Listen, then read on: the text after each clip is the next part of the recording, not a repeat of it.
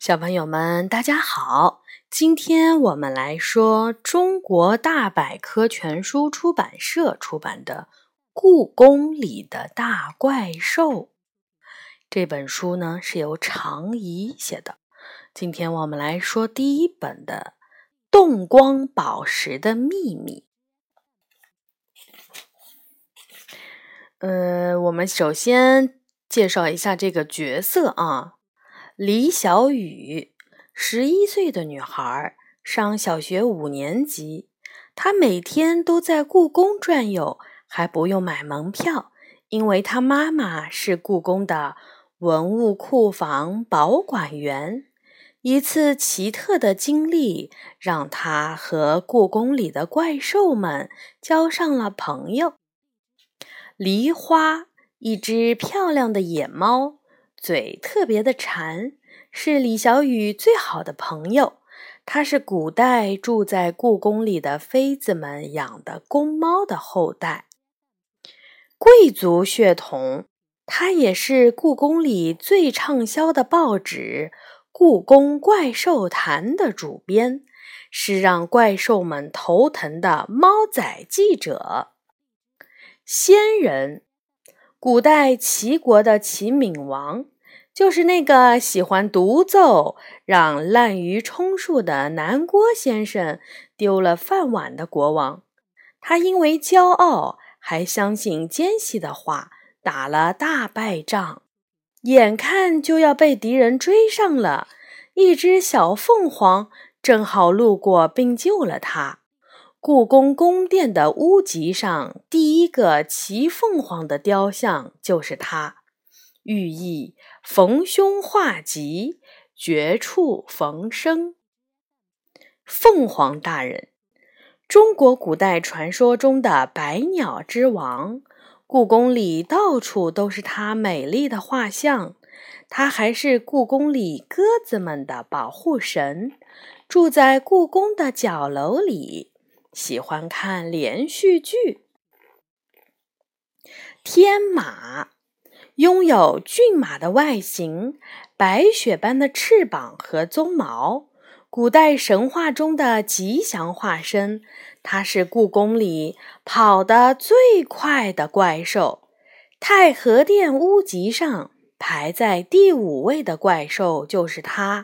它还是故宫里天马出租车的司机。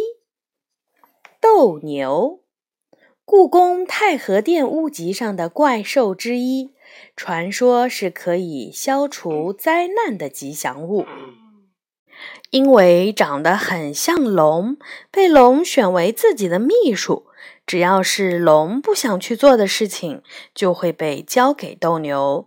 它是非常有爱心的怪兽，喜爱动物，最爱胖乎乎的熊猫。吻兽，故宫宫殿正脊上的怪兽，龙最喜欢的儿子，拥有威武的龙头和鲤鱼的身体，变成人类的时候特别帅，是李小雨最爱的怪兽。行时，故宫太和殿屋脊上排在最后一位的怪兽，它是传说中的雷公，长着猴子的脸和鹰的脚，脾气也如雷电般火爆。他一直怀疑自己是外星人，痴迷动画片儿，梦想看完所有的迪士尼动画。影子。你放学后会到哪儿玩？是学校的操场上，还是小区的院子里？那些地方就算再大，也不过一个足球场大吧？你知道我放学以后去哪里玩吗？在世界上最大的宫殿里，那里有一百零一个标准足球场那么大。你肯定知道它的名字。它叫故宫。你问我为什么？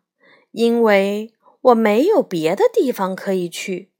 我叫李小雨，今年十一岁。我每天都在故宫里转悠，而且还不用买门票。什么？